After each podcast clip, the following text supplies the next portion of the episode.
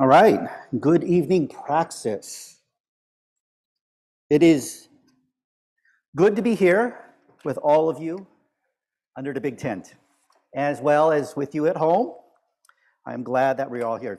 Those of you at home, you probably made the wiser decision. It's a little bit, little bit warmer there. Although it's not as cold as our first time back, I will have to say that. But I do appreciate, I do appreciate everybody coming out and being present, if you were comfortable with it, because at home, in my dining room, speaking to cats, they don't laugh at your jokes. The fish doesn't respond to you during the message. You can't get a read on whether or not, you know, I mean, the fish is falling asleep. I don't know, right? They're always kind of awake, whatever it is. Anyway, um, so it's good to be here present with you, to be able to teach. And um, as a young Christian uh, coming out of school, I, I kind of imagined myself more like Bill Gates, kind of as a programmer. I did not imagine that I would be more like Billy Graham in a tent outdoors preaching the gospel. And so, with that, I am actually thankful to be able to be blessed to be able to share with you God's word this evening. Why don't we open this time with a word of prayer? Father, we thank you just for the opportunity it is to gather as a fellowship, to gather as a church, to hear your word preached, to be able to know that you, your spirit moves among us we ask, Father, that you would teach us of your great judgment, but also of your great mercy tonight. Help us to understand the depths of where we are and where you brought us. So we thank you and we ask for your blessing on this evening. We praise in Jesus' name. Amen. I spoke earlier a little bit about school, and we're all used to school, right? As a young student, as uh, from grade school on up, we're all tested, right? We take tests in school, we take tests to get into school, we get tests to get training. We are, in some ways, uh, we have to be tested to be qualified for some position, to meet some standards for entry into an academic institution, to earn a skill for a job, to establish membership in an organization to prove competence. Sometimes there are tests, sometimes there are these standardized ways for people to measure you. We're all familiar with these things, right?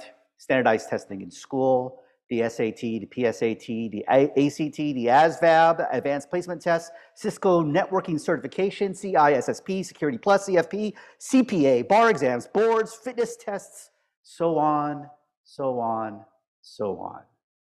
So in a way, we're all used to being tested and having to meet prerequisites for entry for something, right? Or certification. Now, we could argue about the fairness of such prerequisites and such tests. We could quibble about how people came up with the questions. We could argue about the scoring. We could even disagree with the whole process altogether. But the point is that these tests are intended to establish a common ground for assessing how competent a person is in a particular topic or a skill, or provide some sort of minimum set of requirements for you to meet in order as a gate to something else.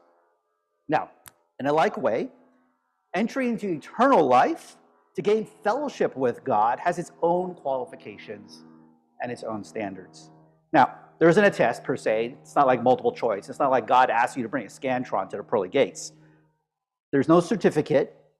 But when you get to follow Jesus, there are thresholds God has established in order to do so. In no small coincidence, Today is nominally tax day for in the US, where as an incoming as an income earning citizen, you are required to pay to meet a certain standard in order to stay a citizen in good standing. And so this week, as we continue our study into Romans, we're going to search the scriptures to see what God's own standards are and what they mean to us for our salvation. We'll see from the Roman Christians church's vantage point who would be judged by God and by which standard they would be judged. In other words, we will see who qualifies for judgment and what is the standard for that judgment. As we continue in Romans, we uh, now break into chapter 2 to remind ourselves a little bit of the context. Remember to whom Paul was writing. Is the church in Rome comprised of Christians who were both Jewish and Gentile alike? And Apostle wrote the letter around 57 AD, so about 20 years after uh, 20 plus years after Christ was crucified. Since Christ's crucifixion and Paul's call to the ministry, he journeyed twice throughout the ancient Near East, establishing churches strengthening believers, preaching the gospel. And it was in the midst of a third journey that he wrote this letter to the people at the church in Rome. These believers were generally split, uh, split again into two groups the Jews and the Gentiles. The Jewish Christians may very well have been part of the original set of believers from Jerusalem who went back to their homes in Rome to establish a church there. But in the meantime, so during the years after um, they, they had become believers and established a church, the Roman Emperor Nero had kicked all the Jews out of Rome for various reasons. And so they were exiled from their city. And what remained were those Gentile Jew, Gentile believers, Gentile Christians in the Roman church. Imagine what happened when the Jewish Christians returned home after their exile was lifted. There are two different cultures there, and it doesn't take too much of an imagination to see the possibilities of a cultural clash. We also know from the writings of Paul that there were theological differences, right? There's a constant theme throughout the epistles that there were the Judaizers, people who wanted all Christians to act more like Jews. And Paul's constant uh, refrain was that the Gentiles were free and they did not, not have to believe to practice the same things. In fact, all Christians did not have to um, practice the same things. And so Paul, when he writes to the Romans, is doing so in order to establish a common understanding about the gospel. And he spends a good amount of time doing this, harmonizing the Jewish and Gentile beliefs and understandings of what the good news is. Romans, if nothing else, is a foundational letter of theology, but it's not meant to be an academic exercise like an, a PhD paper or a thesis, but perhaps it is really a practical exercise in establishing for believers a common understanding of the gospel that saves them. Because if they didn't have a common understanding of that gospel, they would be spending their time arguing with one another, being suspicious of one another, not being unified. And so, what Paul is attempting to do in this church is to unify the church in a common belief so that he can use them as a springboard for further gospel ministry. And he doesn't have to spend the time strengthening them. Shared understanding leads to unity, which leads to common application and common purpose. We begin this week where Paul starts to work through these differences and instructs the two camps. And he's instructing them in a common understanding of the gospel. He started chapter one, as we remember, as, as um, Chris and um, Alan had been ta- teaching, to lay out a description of unbelievers and their relationship to God and God's relationship to them. Romans chapter 1, verse 16 and 17 is the theme of the book as a whole, right? It's all about the gospel. Paul says, I am not ashamed of the gospel, for it's the power of God for salvation to everyone who believes, to the Jew first and also to the Greek.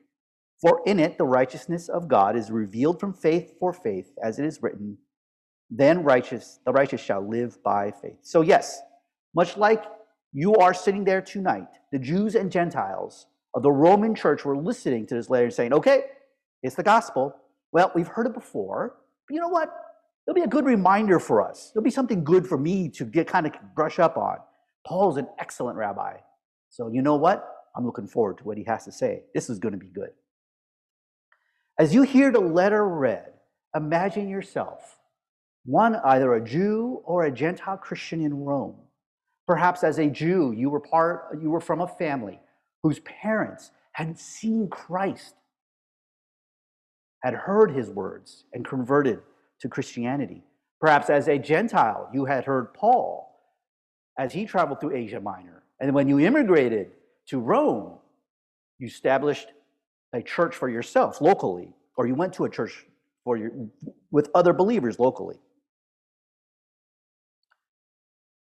Last week, Alan covered the last part of chapter one, and it focused entirely on the behavior of those who were under God's judgment. The letter continues in chapter two, and Paul gets very personal, though, in chapter one. And in verses 18 and following, we read these sorts of things. Paul writes about the ungodliness and unrighteousness of men who by their unrighteousness suppress the truth, even though God showed it to them. They knew God, they did not honor him They became futile in their thinking, and their foolish hearts were darkened. They became fools. God gave them up. They exchanged the truth about God. They did not see fit to acknowledge God. They were filled with all manner of unrighteousness. They were full of envy. They were gossips. They knew God's righteous decree and they did not follow it. They, them, their. It's those folks. Paul starts with a bang and he knows how to work his crowd up into a frenzy, right? The letter rises of a crescendo of, of accusations against them. He fires them out rapid fire. Before long, I'm pretty sure every Christian in that church is saying to themselves, Yes, yes, they're the unrighteous one. They're unholy. They're the sinners. They suppress the real truth about God. Some of them may have sat there with their arms folded, brows furrowed in righteous disapproval, nodding as they listened. Amen. Preach it, brother. And then, as the Roman church continues to listen, Paul starts us off in chapter 2. Therefore, and everybody's on the edge of their seats. The church might be leaning, um, maybe they're on benches, maybe they're on pillows, wherever it was. They were waiting for what the good apostle might have said next. Give them their marching orders against them or the consequences of their ungodly actions. Therefore, says Paul, you, record scratch. Wait, what? Me? What? You talking about us? Where did that come from? Therefore, you have no excuse, O man, every one of you who judges. For in passing judgment on another, you condemn yourself, because you, the judge, practice the very same things. We know that the judgment of God rightly falls on those who practice such things. Do you suppose, O man, you who judge those who practice such things and yet do them yourself, that you will escape the judgment of God? Or do you presume on the riches of his kindness and forbearance and patience, not knowing that God's kindness is meant to lead you to repentance? But because of your hard and impenitent heart, you are storing up wrath for yourself on the day of wrath when God's righteous judgment will be revealed. Romans 5, 2, verses 1 through 5. Me? Imagine the cold pit in the stomachs of those believers for as that th- thought crosses their mind. I thought we were talking about those people over there. Why is this about me? It's really a surprising first lesson from Apostle Paul. Paul presents to the Roman church what he understands to be, our first point tonight, qualifications for judgment. The qualifications for judgment. Who is qualified to be judged? That is, which people should be judged and who are those that won't? The thing is, it wasn't the expected answer. Perhaps, much like some of us are thinking right now, why am I guilty? This passage makes no sense. Why am I just as guilty as all those other sinners? Let's dig into the text a little bit to make sure we're understanding Paul correctly. The people Paul refer people Paul refers to as they in chapter 1. Those are the outright those are those people who outrightly reject God, right? Yet the abrupt change to you, a different pronoun here in chapter 2 verse 1, the Paul turns to address each one of us. The reader, the, the church in Rome, the church here in Torrance. You, writes Paul to the church, have no excuse and the rest of the verse falls cold on the ears of those who have received it. Paul doesn't excuse them for being, for example, Jewish or Christians or Gentiles who believe in Christ because they practice the very same things. Now, is Paul saying literally that the church, that the believers, that each one of us are doing the exact same sins that are listed in Romans 1? That would be my first thought. That was my first thought as I opened up the passage to, to, to interpret it. And likely, all the Christians in Rome thought that. I don't murder. I don't slander. How can we be doing the same things? Now, the list of vices and sins listed in chapter 1 is pretty long, right? Long list. But nobody can argue, or should argue, that the list is complete and enumerates everything that offends God nor should that list be relegated to merely being a checklist of things we ought not to do, as if as long as I've got nothing checked in these boxes, I'm okay. What's happening here is what Paul is thinking about, the people that Paul is thinking about in chapter 1 and in chapter 2 are the same people.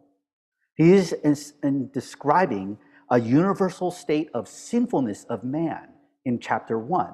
And even though he uses the rhetorical device of them and they, he really intends it to, as a damnation of all humanity. And in a sense, he's also saying them, they, and you as well. That list represents sinful man, and it also represents sinful people who have turned to Christ. It may be a punch to a gut, but it is the truth.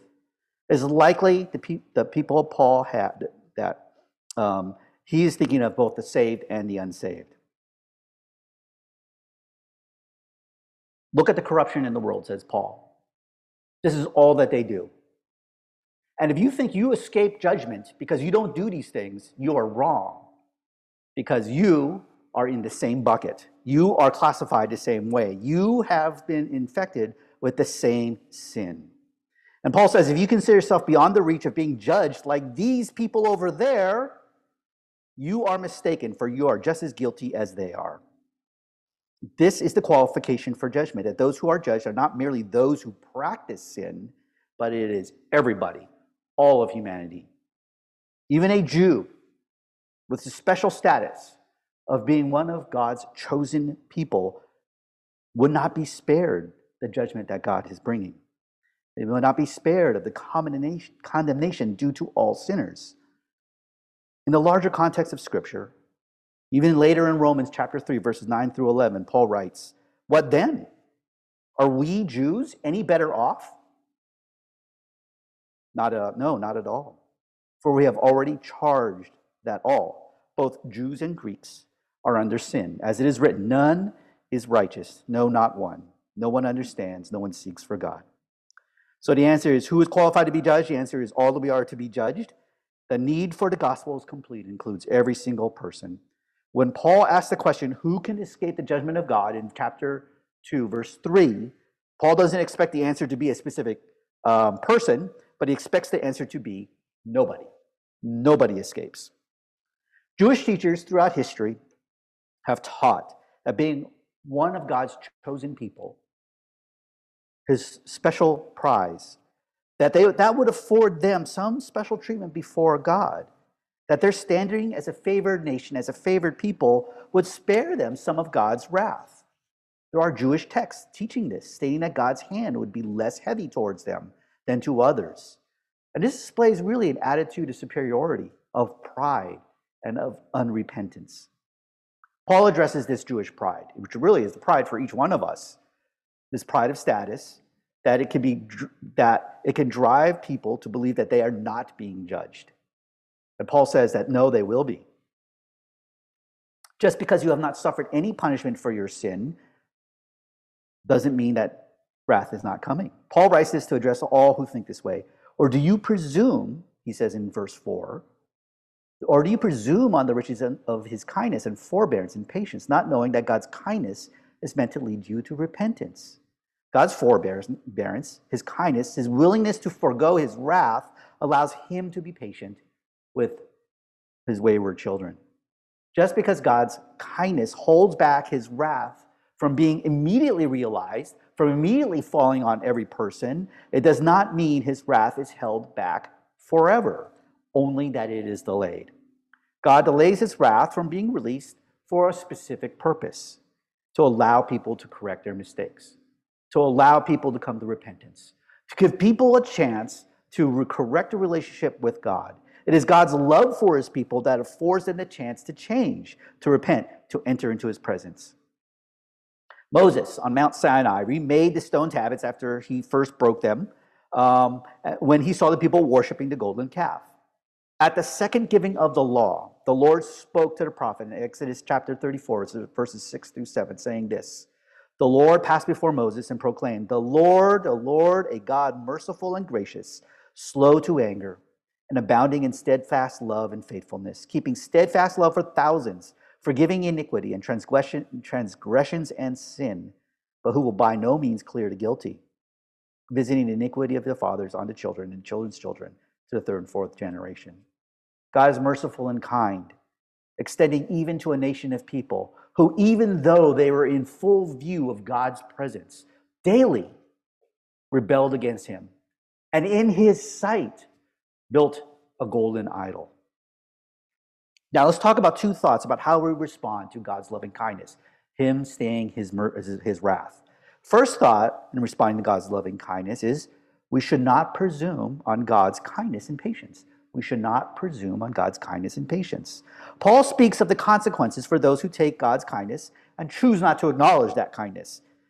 Paul says, But because of your hard and impenitent heart, you are storing up wrath for yourself on a day of wrath when God's righteous judgment will be revealed. Paul questioned the Roman church. If they do not have the attitude that they are also as guilty as unbelievers, then they are taking advantage of God. Like a child who continues to disobey his parents after many warnings of coming punishment, Paul says to the church, Why do you assume just because God hasn't punished you yet, that you do not suffer for your sins now, that nothing's going to happen? Jonathan Edwards likens God's wrath as a river of water that is continuously growing deeper and deeper behind a dam. That wrath is being stored up. All that water will ultimately break free. God's wrath will ultimately break free someday. The child who disobeys their parents will one day feel the parents' correction in proportion to the misbehaviors committed. That is storing up wrath. When it comes to us, brothers and sisters, do we come to church? Do we come here under this tent? Looking at the outside world, our coworkers, our friends, our family members, those we run into at the bus stop or perhaps in the store, do we look at them and do we sit with them and look at them with an attitude of judgment? Do we deflect and minimize our own sin because we do not count ourselves responsible? Do we have some attitude within ourselves of pride where we do not believe we are not under God's wrath or we are not under his punishment for some reason? Do we only think that unbelievers will suffer for misdeeds? Does the fact of our salvation lead us to a position of pride, thinking ourselves spared of something to come? The challenge for us is to come into the presence of God, not with an air of pride. Not to say, oh, I've got it all now, I'm saved, I got my ticket to heaven, but to come to that, to God, with an attitude of humility, realizing that we are not quite up to the standard of God. We may come to church, we may worship, we may teach the scriptures, we may help with Sunday schools, but does that lead us to an attitude where we are not judged? We should be brought to repentance and come to the cross, not with the attitude that everything's already solved for us. We don't come to the cross to show somebody else what a righteous person looks like. But we come to the cross, continuing to feel the same humility and depth of our debt that first drew us to Jesus. Now, as we grow in our faith, our understanding of the depth of our need should grow as well. You know, when we were teens, we all treated our families and our parents really with some disrespect, some more disrespect with others and some less. But we saw them a certain way, right? But as we grew older, as we became adults, as we experienced kind of the same decisions they had to make, perhaps maybe even, well, at least for maybe one or two of us around here, have a family ourselves, we realized the depth of the work that they did for us. We understood their love. We understood their decisions a little bit better. We understood their choices a little bit better. We made allowances for their imperfections. We understand a lot more of what it looks like to be an adult from this perspective after you've gone, gone through it. When it comes to God's judgment, we should not, in, in, a, in a like way, when it comes to understanding our own need, excuse me, in a like way, as we grow in our faith, we start to understand more of our debt. And if you're not doing that, if your walk with God does not help you understand more of your debt, then I suspect maybe you're not looking deep enough. When it comes to God judgment, we should not be drawn into despair, though. Like understanding more of our debt should not draw us into a place where we feel just terrible and we just continue to beat ourselves down And we just kind of turn our back on God and say, I don't want to face you anymore because I just feel bad. But instead, we should be drawn upward. We should be drawn upwards in gratitude, understanding that as the weight of debt that we have is heavier, just how much Christ did in proportion, in response to pay all that off. That should draw us into a place where we find joy. We appreciate our parents more because of what they've done. As we go older, we understand more of what they did. We understand our salvation more. We have more gratitude for it as we understand our debt more. Remember, we should not presume on God's kindness and patience. Second thought in responding to God's loving kindness we are indebted. We are indebted to God's loving kindness and patience. We are in debt. When we mess up and fail and sin, we fail to act according to, God, according to God's holy standard, right? We are ashamed we flee from God. We turn our back to Him because we don't want to face that, right? We don't want somebody to tell us that we're bad. We dare not face Him. We're like the tax collector in Jesus' parable, Luke 18, where the tax collector says he stands far off away from the temple. He can't even approach God's holy place. He can't even lift his eyes to the heaven, but he beat his breast, saying, God, be merciful to me, a sinner. And Jesus commends this man. He says that this man went down to his house justified rather than the other. For everyone who exalts himself will be humbled, but the one who humbles himself will be exalted. We should take refuge in knowing God is patient and merciful, not because he forgets our sin, but because he remembers it. He knows who we are. He gives us every chance, even knowing who we are, to repent and to come to him. When we sin, when we repent of our sin, we can find some joy knowing that God is patient with us and desires in us repentance. The fact that we don't, when, when we sin and suddenly, you know, we don't keel over and die at the next moment should give us some measure of joy that God has spared us, that we might be able to, you know, come back into relationship with Him. What God does not desire for us in the midst of all this is to minimize our sin. It's to just kind of sweep it away, put it under a rug, to ignore it. This is cheap grace, right? What the world wants, what the world desires, is a cheap escape from the mistakes without having to feel any consequences. But I'm here to tell you we must feel the consequences. We must understand the debt. We must understand what we did. This is the tax collector's heart to know that depth. And this will ultimately solve this will ultimately heal the wounded conscience as we experience the mercy of God. Remember, we are indebted to God's loving kindness and patience, and we should respond with joy as result. To recap, what we see is the qualification of, for judgment is simple. All are qualified. All will be judged. And then we also see that God, in his loving kindness, will also spare his wrath. And as a result of that um, kindness, we, we, we should turn to God, to thank Him for His mercy, and to also at the same time not minimize what we have done, because that will teach us um, to enjoy God even more. Since we know we are judged, let's investigate now our second point, which speaks to the standard by which all of us will be judged by. This is important to know because it's like when you're in school and you go to class the first day the teacher talks about goals and aims and what you're going to learn and the texts that are going to be taught and maybe share some interesting stories and write his name on the blackboard. But we don't care about any of that stuff, right? All we really care about is like, when are the finals? When are the midterms? How many homeworks do I need to turn in? And do I really need to go to the labs? Right? That's what we want. We want to know how we are going to be graded. In a like way, that's what we're going to turn to now. How are we in this life going to be graded? What is the standard by which we will be judged?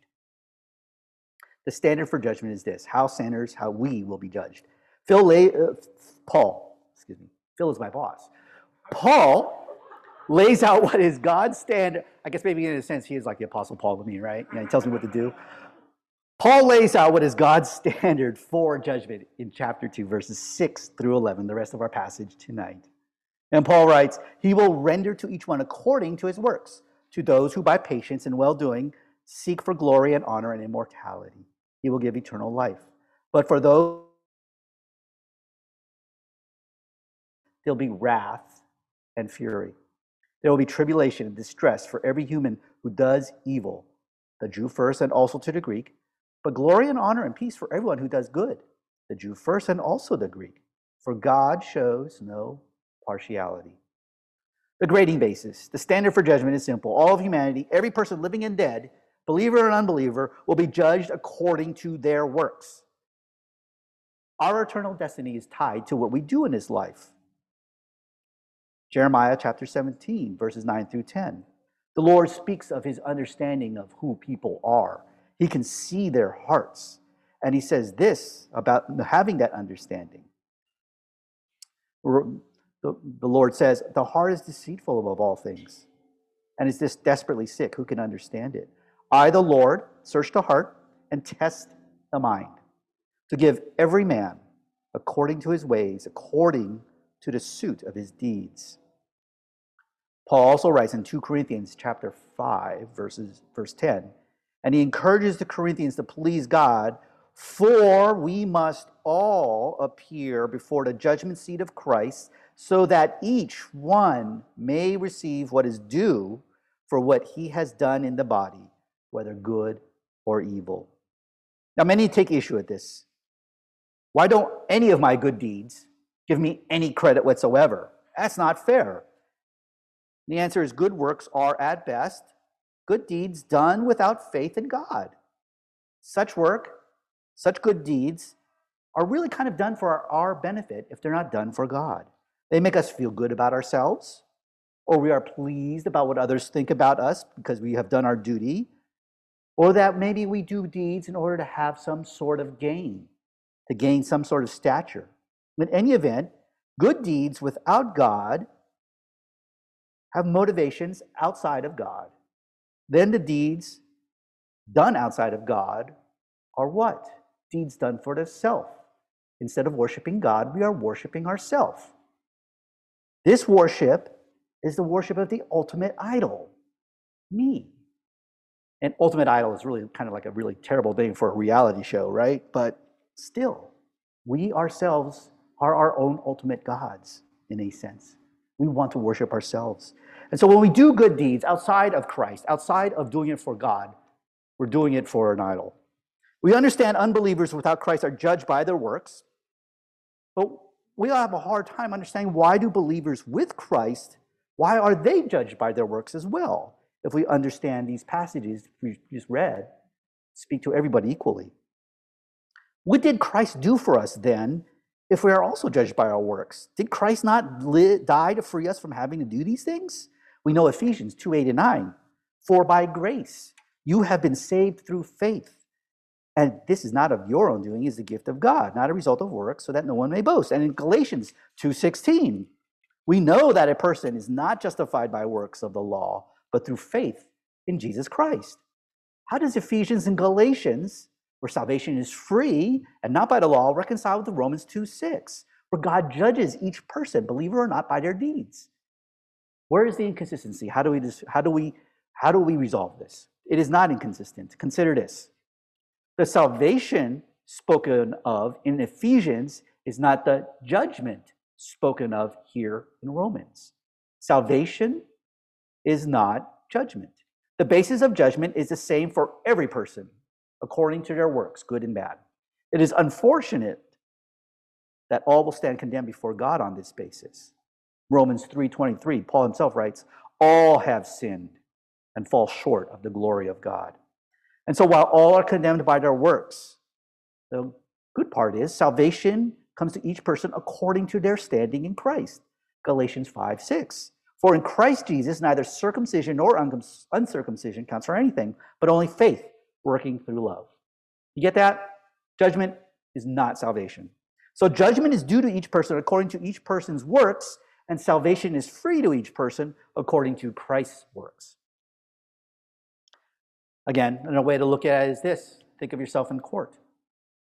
You stand before the judge and the jury, and they pronounce you guilty. And so the sentence is passed, and you will be put to death. But then Christ comes and says, I will take the punishment. That is salvation. The crime is still committed, justice still has been served, but the punishment is taken by somebody else.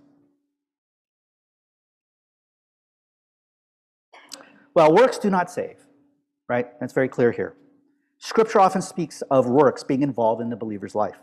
Work out your own salvation with fear and trembling, writes Paul, Philippians 2 12, pointing to the need for a believer to perform works. What is the relationship between the free gift of God, salvation, and works? In Philippians, Paul states that the, the who, who powers the working out of salvation? Who is the one power, working out the power of salva- the salvation in each person? He says, For it is God who works in you. It is God who is powering salvation in you, both to will and to work for his good pleasure. James writes in chapter 2 of his epistle faith was completed by works, and faith apart from works is dead. There is a relationship between faith and works, and it is simply this that your faith produces good works. Works don't save you, but works are a sign of the faith that does. Okay? Now,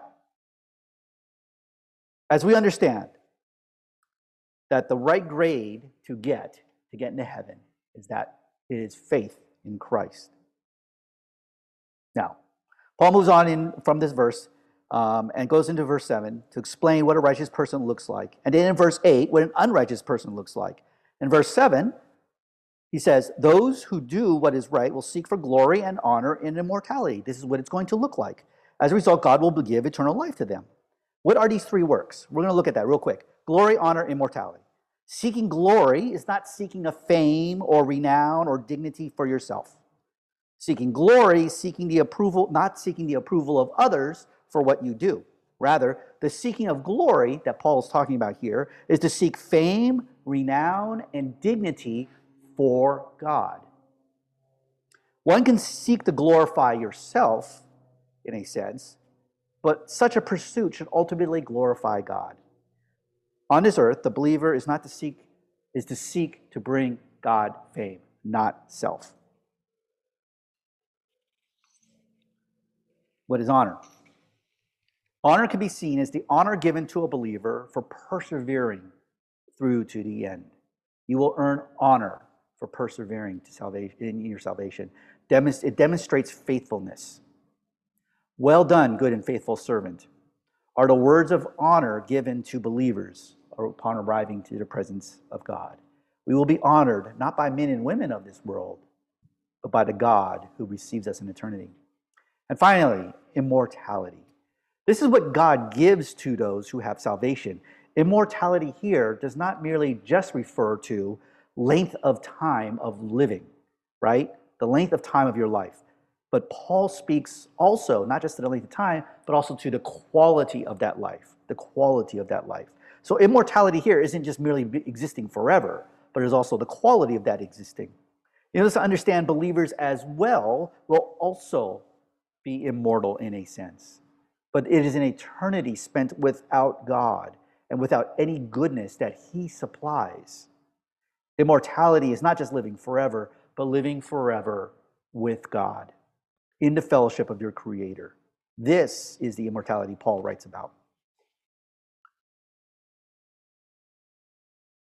We enter passage tonight, verses 9 through 11.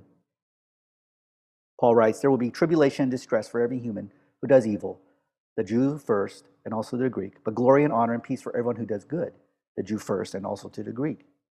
For God shows no partiality. And this is ultimately our final point that we want to rest on tonight. God does not show any favorites or partiality towards anybody in regards to judgment.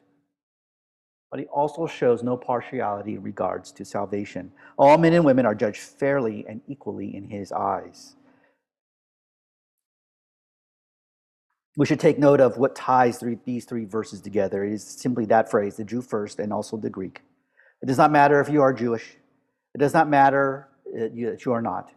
The same fate awaits us all. It does not matter you go to church. It doesn't matter that you look a certain way or behave a certain way. It doesn't matter that you serve and do certain things. Paul's trying to bring together the Jew and the Gentile people to the same understanding, same gospel applies to them all. Now, why? Why is impartiality important? We don't like it when we see criminals get away with crimes. It angers us. We get frustrated, right? somebody popped off the, uh, an insignia on my car, and you know that's really irritating. One time, somebody uh, spray painted some graffiti on my house. and it was very angering. But it was something interesting happened. I put a camera up, and it, and it happened several times actually. They spray painted my car, spray painted the house. So we put up a security camera, and something happened as soon as we caught the, the, what happened, the, the person on camera doing it. I no longer was angry. I was no longer frustrated. It was really weird. I was surprised at that. I thought I would just like go and call the cops and like, oh, get them. I did call the police. And the police says, oh, what do you want to do? You want to press charges? I go like, no. You know this person? He goes, yeah, I mean, we know these people. I'm like, just tell them to stop it. That's all. No big deal. Nothing happened since. Well, the point is, we want justice. And somehow, once justice is served, we feel better about it, right? We want God to bring justice to those who deserve it. But for universal justice to occur, for justice to really happen, we have to recognize that everybody will be subject to the same standard of justice. We have to recognize that our own deeds will also be put under that same standard of justice.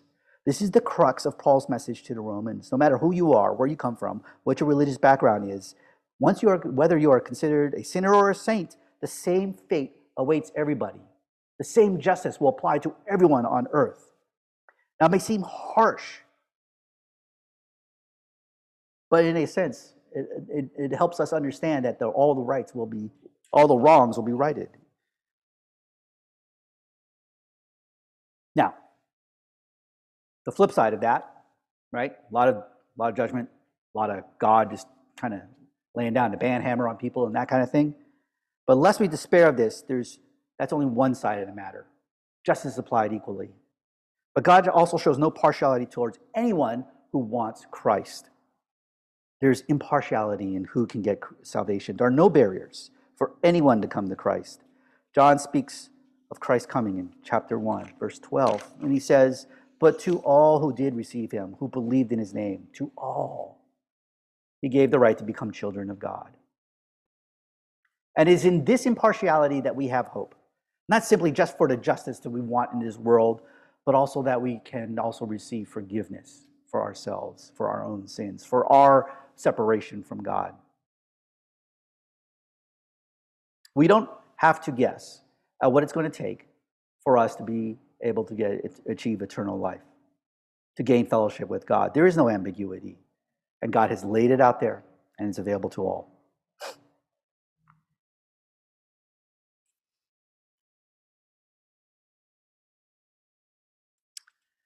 What we've seen tonight is the universality of the judgment to come for all. All are unrighteous and all deserve wrath. All are qualified for judgment. And with apologies again to Jonathan Edwards, we are like a spider suspended from fine, thin threads of silk as the flames of hell lick higher and higher. But we are spared a plunge into this fiery death only by the sovereign hand of God understanding the judgment that lays upon us, much like that spider, must drive us to a place of humility, away from pride and self righteousness, and into a deep sense of how exposed we are. It should drive us to Christ, to utter dependence. Secondly, we also saw and came to understand the standard for God's judgment. It's based on every person's works. And the, the works that we do, no matter how good or how much we try to offset, um, offset sin by them, we realize their utter uselessness because our sin is so great. And as we will continue to understand, as we continue to study through, our, through Romans, we will see more of this. For our purposes now, know that so much as God is impartial in his judgment, he is impartial to any who want Jesus.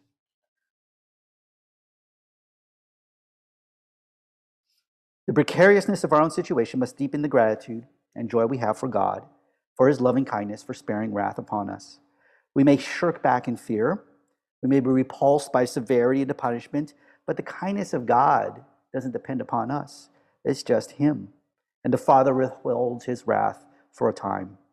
This is so that all of us may have the uh, chance to come to Him, to repent of our unfaithfulness, to grow and enlarge our hearts for Him.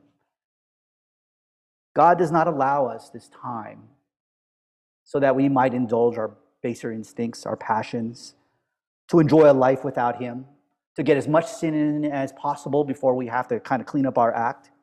I've heard people say that. I'm too busy right now. For God.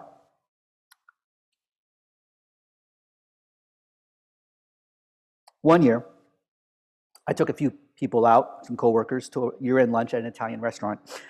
Most of them ordered pasta, some simple chicken dish, a salad or two was had, and about half ordered plain water or iced tea.